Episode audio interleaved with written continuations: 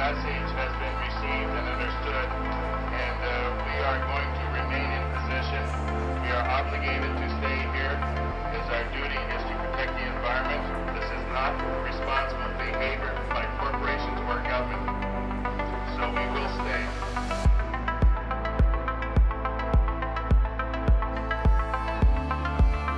سلام عرض میکنم به همه دوستای خوبم الین هستم از پادکست بوف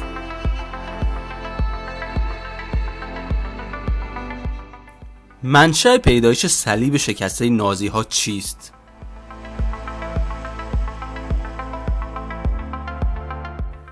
سواستیکا نمادی است که جدا کردنش از نازیسم دشواره و هنوز هم ترس از جنگ جهانی دوم را تداعی می‌کنه با این حال ریشه های این صلیب با شاخه های شکسته دارای ریشه های بسیار قدیمیه که در بسیاری از تمدن های آسیایی وجود داره. به ویژه در آین هندو جایی که اون رو با نام سواستیکا می‌شناسن. مدت ها قبل از استفاده توسط ایدئولوگ های ناسیونال سوسیالیست آلمانی سواستیکا برای اولین بار نمادی فرخنده بود که حداقل از دوران نوسنگی چند هزار سال پیش توسط بشر استفاده می شود. در واقع این نشان که با نقش و نگارهای مختلف تزئین شده به نظر می‌رسه در ابتدا نمادی از یک چرخ خورشیده که باعث جاودانگی میشه. در واقع سواستیکا به طور گسترده‌ای در طول تاریخ سفر کرده. از حضور در سفالهای بین النهرین تا ظهور در موزاییک های یونانی و بناهای تاریخی هند، چین و ژاپن.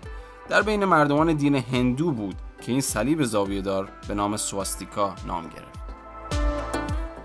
در سانسکریت به معنی زندگی شاد و یا عنصر خوششانسی و به عنوان عنصری تزئینی در حماسه‌های نوشته شده رامایانا و ماهابهاراتا مورد استفاده قرار گرفته. سواستیکا هنوز هم در این مناطق شرقی جهان بسیار مثبت شناخته میشه و حتی نمادیه برای نشون دادن معابد بودایی در Google Map. این نماد که در غرب کاملا فراموش شده بود در پایان قرن 19 هم در آلمان به شکل جدیدی ظاهر شد.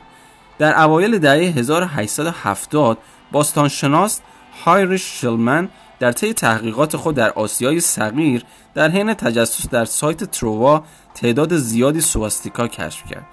سپس یافته های کشف شده از سایت های باستانشناسی اسکاندیناوی جایی که دوباره چندین نمونه از این سمبل پیدا شد سر و صدای زیادی به پا کرد Your message has been received and understood, and uh, we are going to remain in position.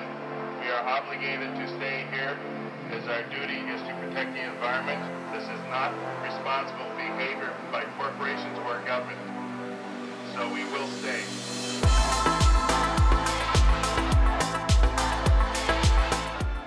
این اخبار دستمایه محافل ملیگرای آلمانی شد که بلافاصله ازش برای اثبات نظریه برتری نژاد ژرمن که به عقیده اونها این نژاد منبع پیدایش تمامی تمدن‌های جهان بوده است استفاده کردند.